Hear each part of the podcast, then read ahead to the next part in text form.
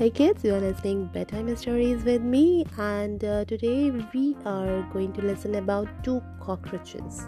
So let's see what they are going to do. Once, uh, two cockroaches, which were young and full of energy, lived in a house and played with each other. Both were energetic and strong, but there was a difference between them. One cockroach was optimistic and always lived in hope, while the other was pessimistic and lived in despair. One day they fell into a pot of milk. They swam and tried to hop out, but as there was no solid support under their feet, it was not possible for the cockroaches to hop out from the pot. After some struggle, the pessimistic cockroach was drowned.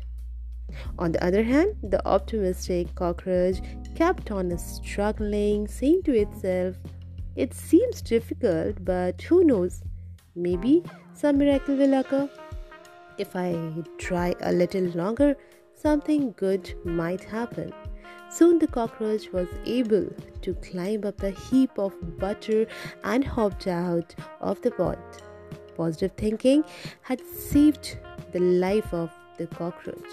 So the story teaches us about nothing is impossible as long as you don't give up. Till then, keep listening bedtime stories with me, Ruchita, and take care.